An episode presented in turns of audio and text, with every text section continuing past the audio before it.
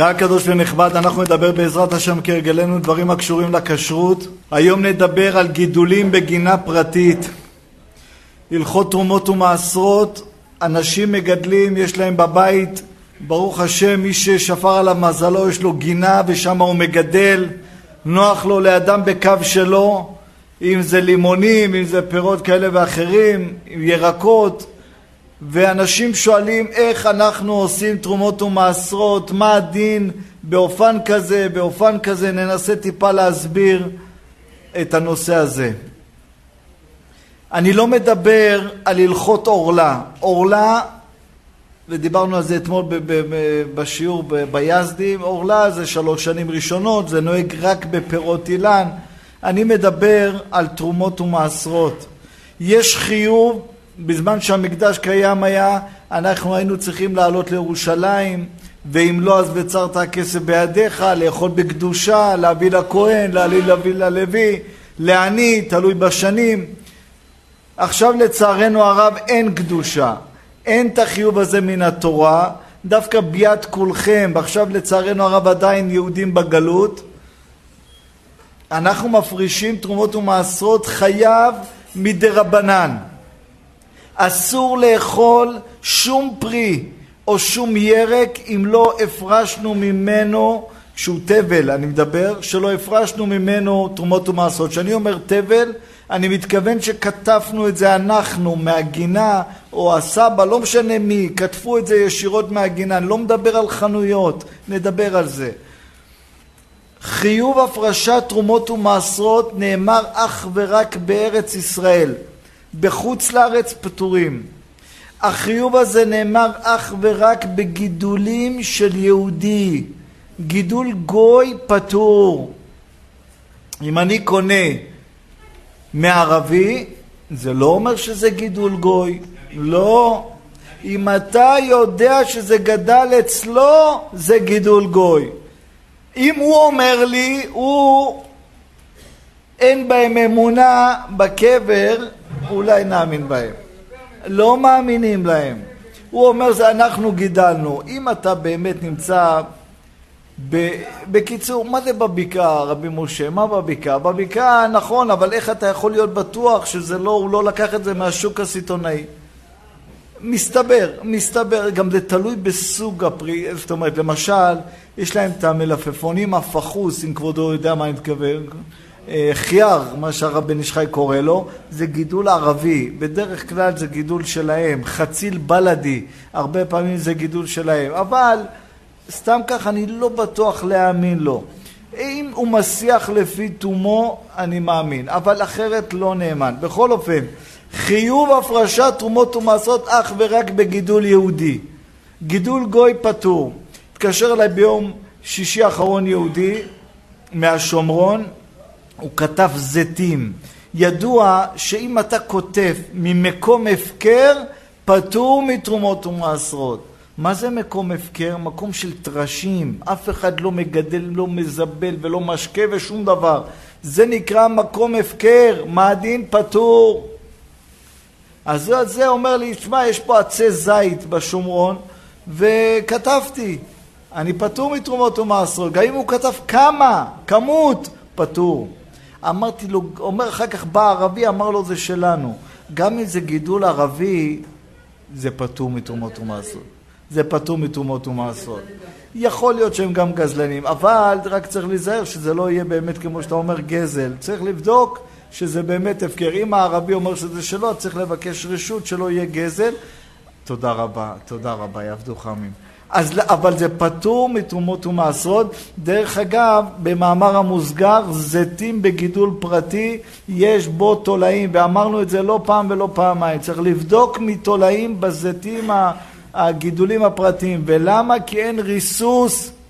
כל גידולים פרטיים, אין ריסוס. אין ריסוס, מצוי חרקים. טוב, עכשיו, אם אנחנו יש לנו עץ דובדבנים, יש לנו עץ לימון, אוכלים בגינה, בחוץ, בחצר, אוכלים פרי אחד, פטור מהפרשת תרומות ומעשרות. ולמה? זה נקרא אכילת ארעי. אכילת ארעי פטור מתרומות ומעשרות. אבל ברגע שאנחנו כותבים כמה, אפילו שאנחנו לא מכניסים את זה לבית, התחייבנו בהפרשת תרומות ומעשרות. יש כמה דברים שמחייבים בתרומות ומעשרות. הגם שזה אכילת ארעי, כאלה אומרים תחת העץ. אין עניין לעמוד תחת העץ, יש עניין לאכול בגינה. זה נקרא אכילת ארעי. כשאתה אוכל אחד-אחד, אתה פטור מתרומות ומעשרות. ולכן, אם אדם, למשל, סתם דוגמה, אדם קוטף מלפפון מהגינה, והוא מבקש מהילדים, תביאו לי מלח. לאכול מלפפון עם מלח, יותר טעים לו, לא, התחייב בתרומות ומעשרות, גם בגינה התחייבת. למה? כי זה לא אכילת ארעי. אדם שעושה מנגל בגינה ויש לו גידול בצלים, הוא אומר תביאו בצל אחד נשים על המנגל, התחייבת. למה? אש. אש מחייב בהפרשת תרומות ומעשרות, כי אתה מגלה בדעתך שזה לא אכילת ארעי, וכן על זה הדרך. עכשיו, יש יהודים שאין להם חצר, מה יש להם? אדנית.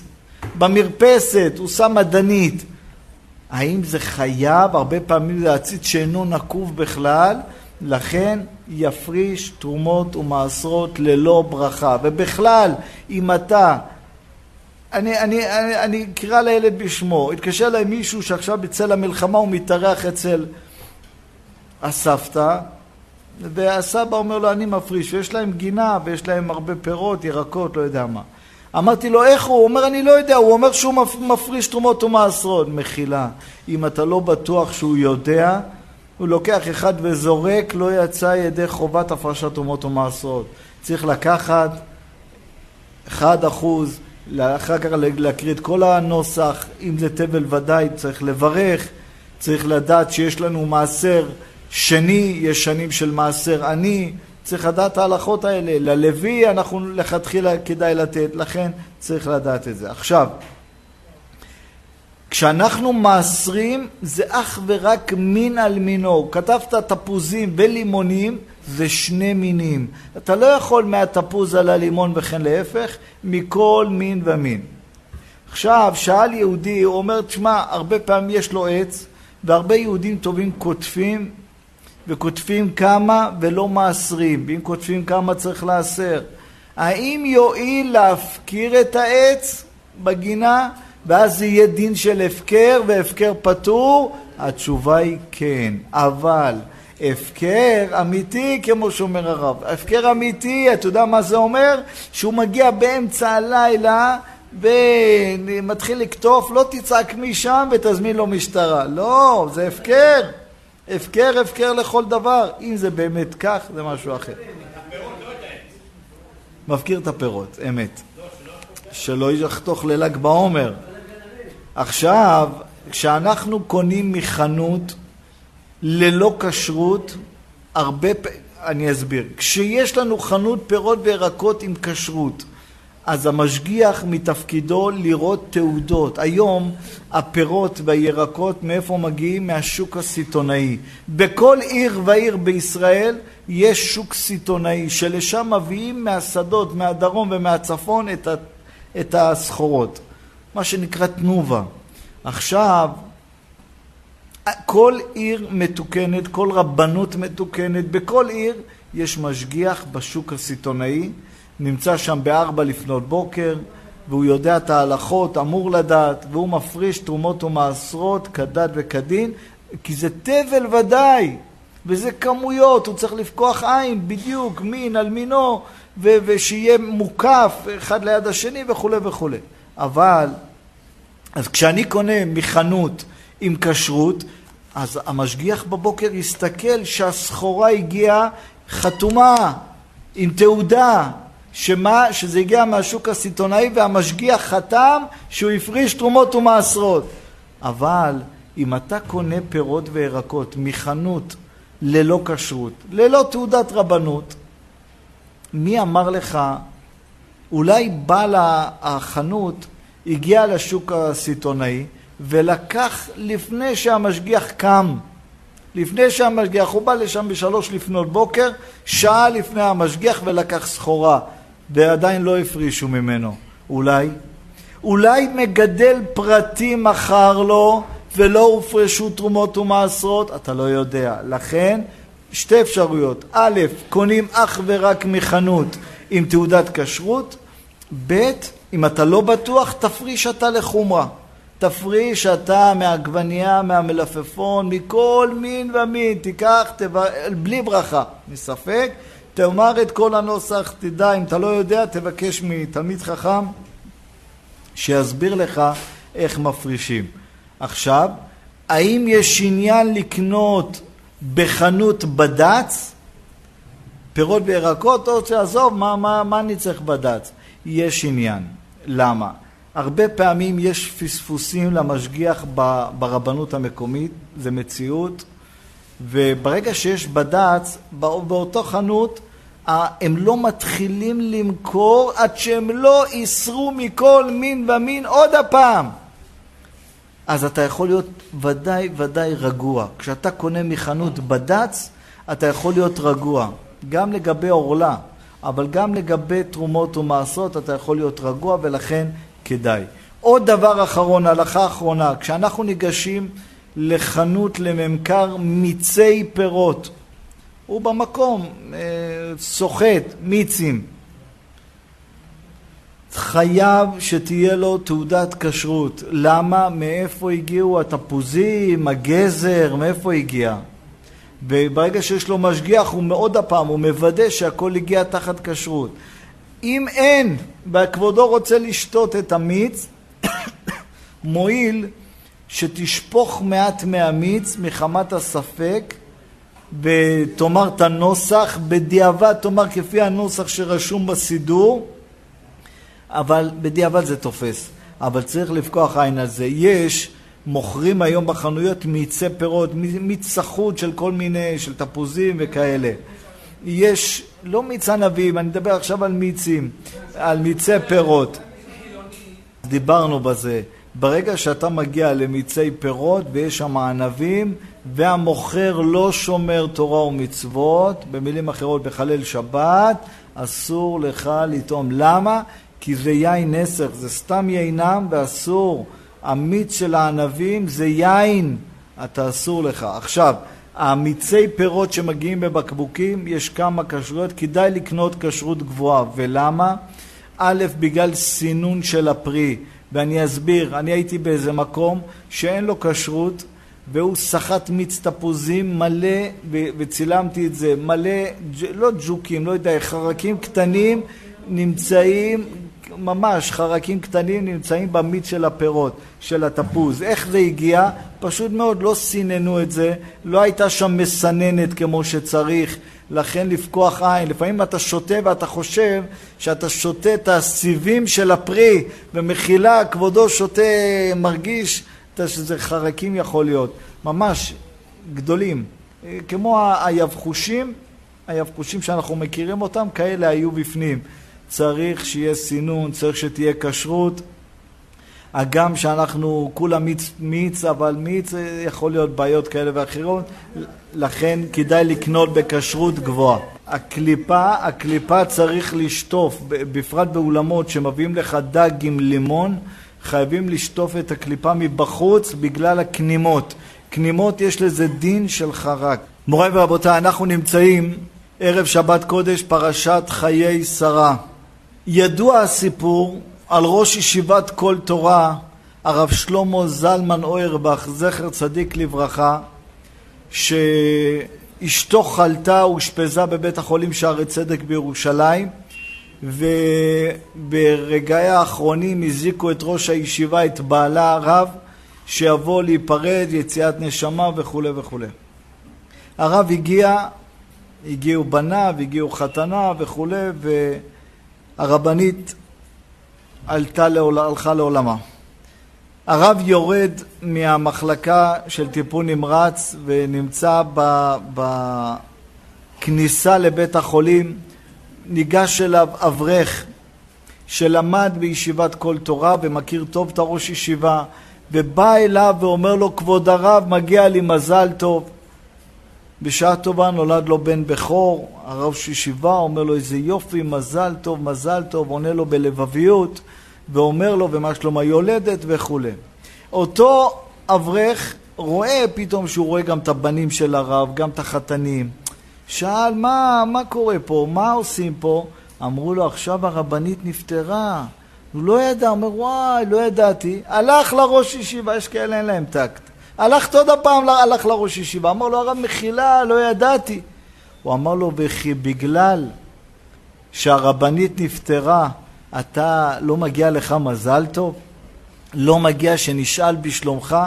מוריי ורבותיי, טבע אדם, כשהוא לחוץ, כשהוא ממורמר, כשהוא כואב, לא עלינו סובל, הוא מאבד את הסבלנות שלו לסובבים אותו. אם אנחנו נתבונן בהנהגה של אברהם אבינו, אברהם אבינו חוזר מהר המוריה מהניסיון הקשה ביותר של עקדת בנו יצחק ונעמד ליד מיטת אשתו הדגולה והסתלקה באופן פתאומי אישה שמעידים עליה שכל שנותיה שווין לטובה ופעם הסברנו מה זה שווין לטובה ועכשיו הוא צריך לנהל משא ומתן על קניית קבר ותראו איך הוא מנהל את זה. באיזה רוגע. איך הוא מנהל את זה באיזו אצילות. איך הוא מנהל את זה הוא יודע יש פה אנשים לפניי בני אדם לפניי. אומר הפסוק ויקום אברהם מעל פני מתו וידבר אל בני חטא לאמור מה זה ויקום אברהם? מה התורה מספרת לנו שהוא קם מעל פני ביתו? הגופה לא עלינו הייתה מוטלת על הרצפה לידו. מה זה ויקום מעל פני מתו? כאילו אין מת. עכשיו אין מתו, הוא קם מעל פני מתו, עכשיו הוא מנהל משא ומתן לקניית קבר. מוריי ורבותיי, זה לא סתם ניהול משא ומתן. הוא מדבר אליהם בכבוד, בהערצה, וישתח ומשתחווה להם. איך יכול להיות? אתה אברהם אבינו, עכשיו אשתך, אשת נעוריך.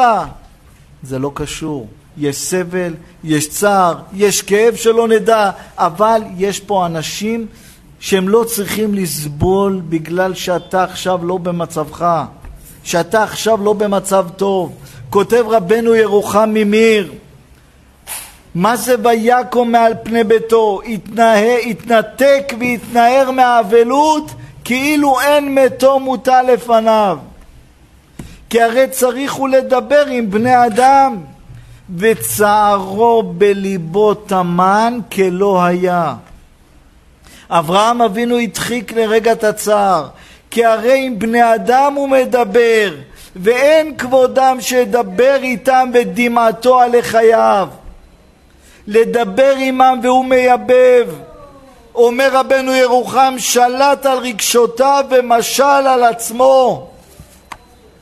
ופניו מסבירות, כאילו סבר פנים, ואף צוהלות, זה כבוד הבריות.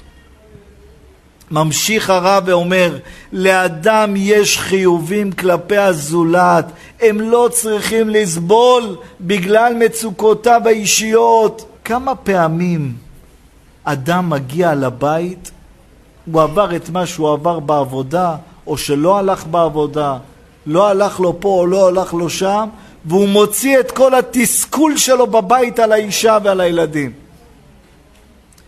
כמה צריך להפריד? קודם כל בבית, תפריד, תנתק מה שהיה, אתה נכנס הביתה, הזכרנו את הרב אוירבך, היה מחייך, מחייך לעצמו ונכנס בחיוך. זה ויקו מעל פני מתו, בכסף מלא יתננה לי, הוא לא מבקש הנחות, שום דבר.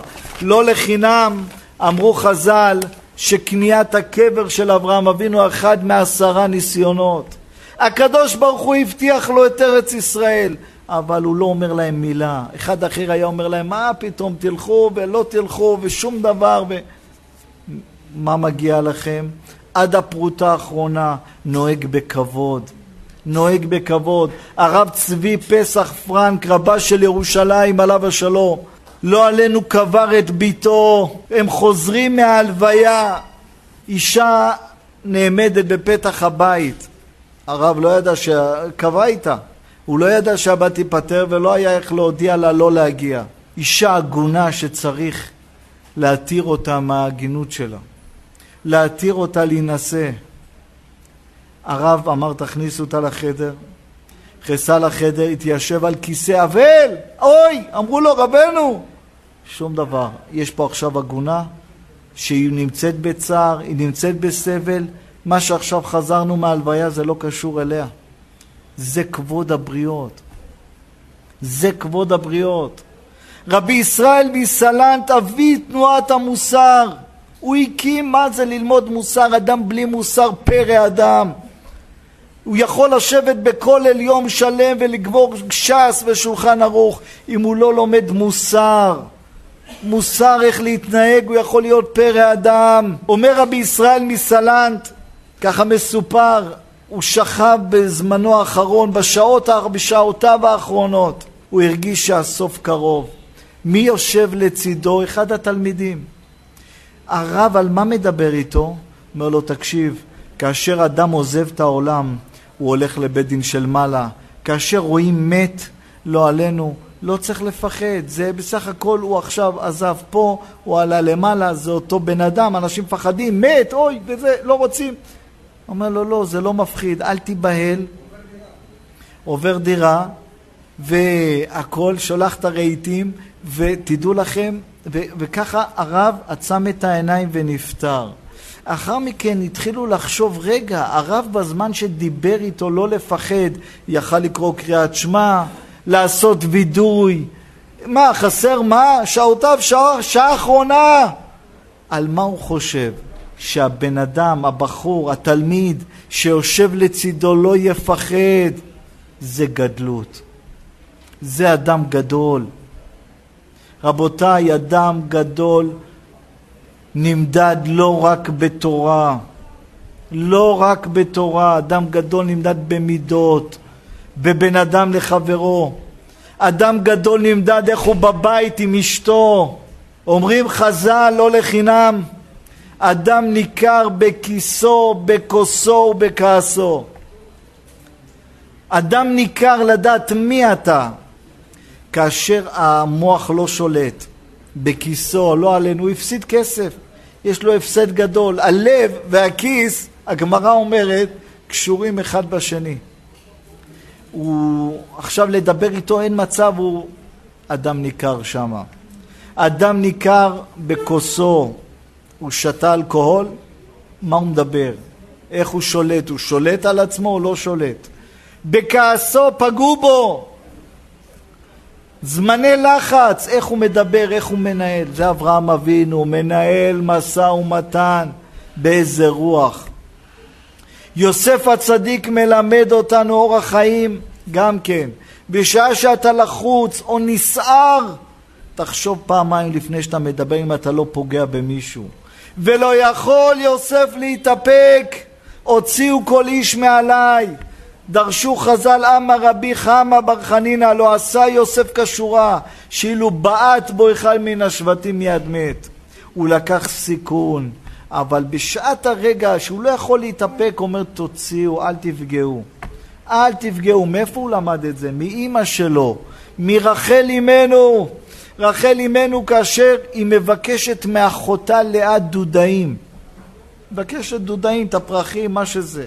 עונה לה לאה שאנחנו לא מבינים בזה, אמעט קחתך את אישי ולקחת גם את דודאי בני. אני אומר שוב, אנחנו לא מבינים את זה, אבל מה היא ביקשה ממך? מה היא ביקשה? מה זה המעט קחתך? מי לקח את אישי? מי הכניס אותך לפה? אבל רחל אומרת לה, אוקיי, הוא יהיה איתך הלילה.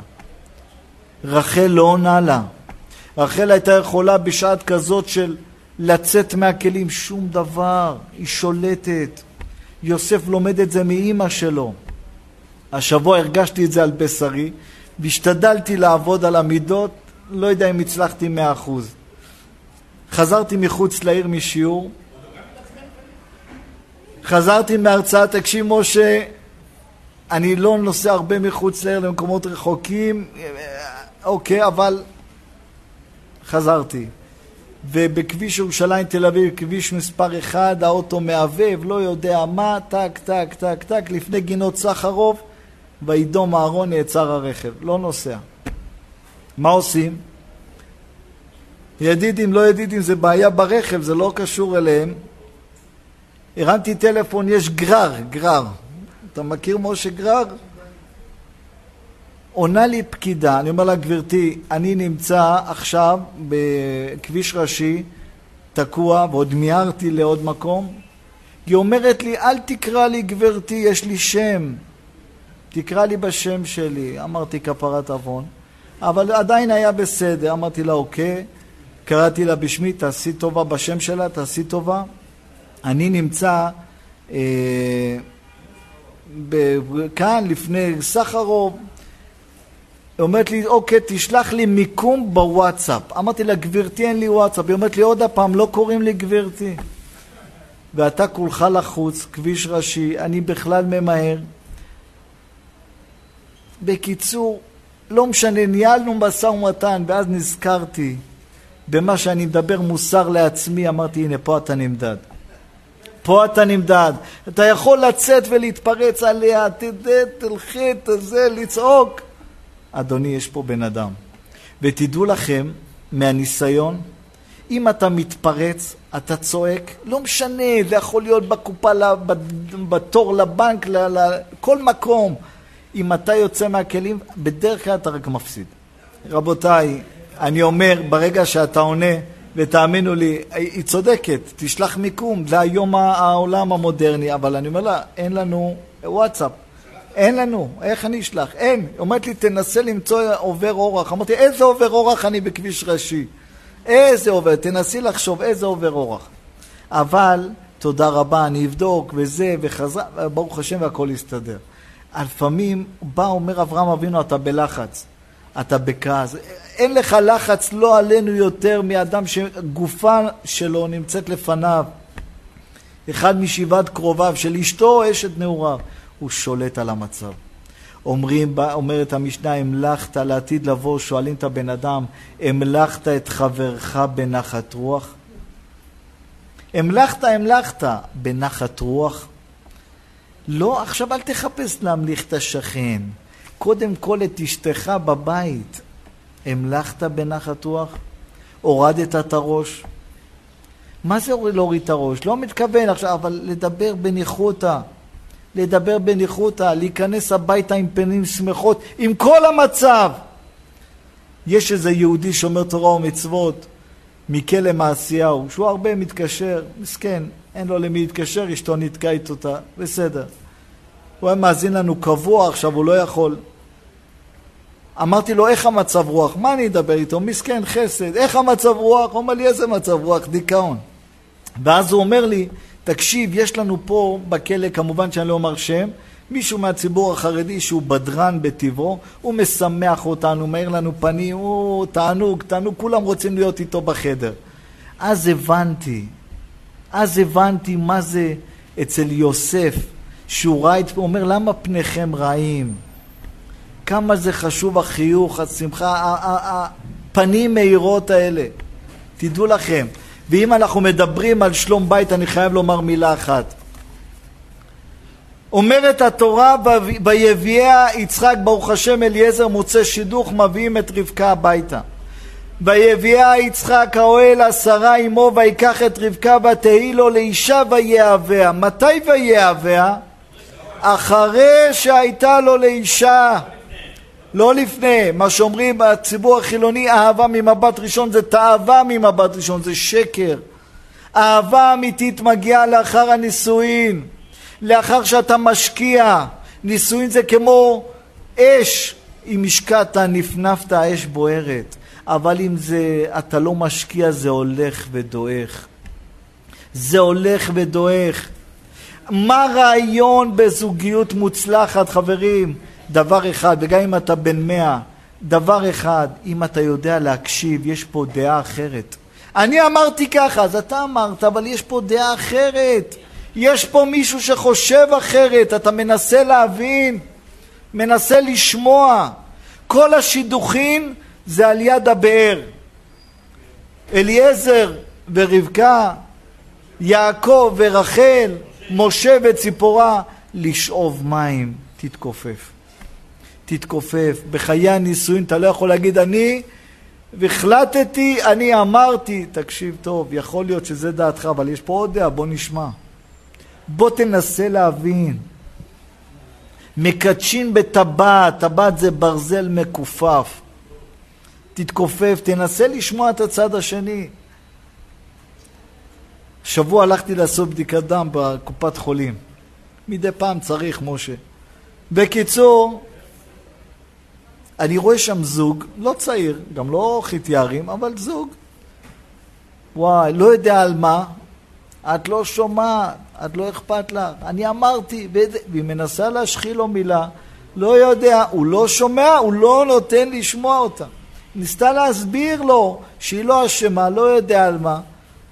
אתה חמש דקות והלך. זה לא דרך, זה לא צורה. זה לא צורה. מה עשתה? אבל תשמע אותה, היא רצתה להשחיל משפט, אבל היא רצתה להשחיל משפט. פעם שאלו אדם שמבין בזוגיות בארצות הברית, בוושינגטון, בארצות הברית, גוטמן השם שלו, הוא מומחה, הוא אומר אני נותן לזוג להתמקח, לריב, עשר דקות אני יודע אם הזוג הזה יחזיק מעמד. שאלו אותו איך, הוא אומר אם אני רואה שבן אדם מנסה לשמוע את השני, יש פה עוד דעה, יש פה עוד מישהו שאומר משהו, תנסה להקשיב. אברהם אבינו מתעקש ואת בני לא תשב שמה. למה? לראות אם היא יודעת שזה חשוב. חשוב למשפחה של החתן שיגורו איפה שהחתן. את מנסה להתגמש, לצאת מהמקום נוחיות שלך? אברהם אבינו אומר, אם היא תסכים לבוא איתך, זאת האישה. זאת אישה שתביא אותה. כי היא אחת שמבינה, אם זה חשוב, לפעמים אתה רואה משהו חשוב לאשתך. אשתך רואה שחשוב לבעלך, חשוב לו. תנסי להבין אותו. את רואה שזה חשוב, תכבדי. ותדעו לכם, אם אנחנו מדברים על זוגיות מוצלחת, כתוב אצל יעקב אבינו, והיו בעיניו כימים אחדים באהבתו אותה.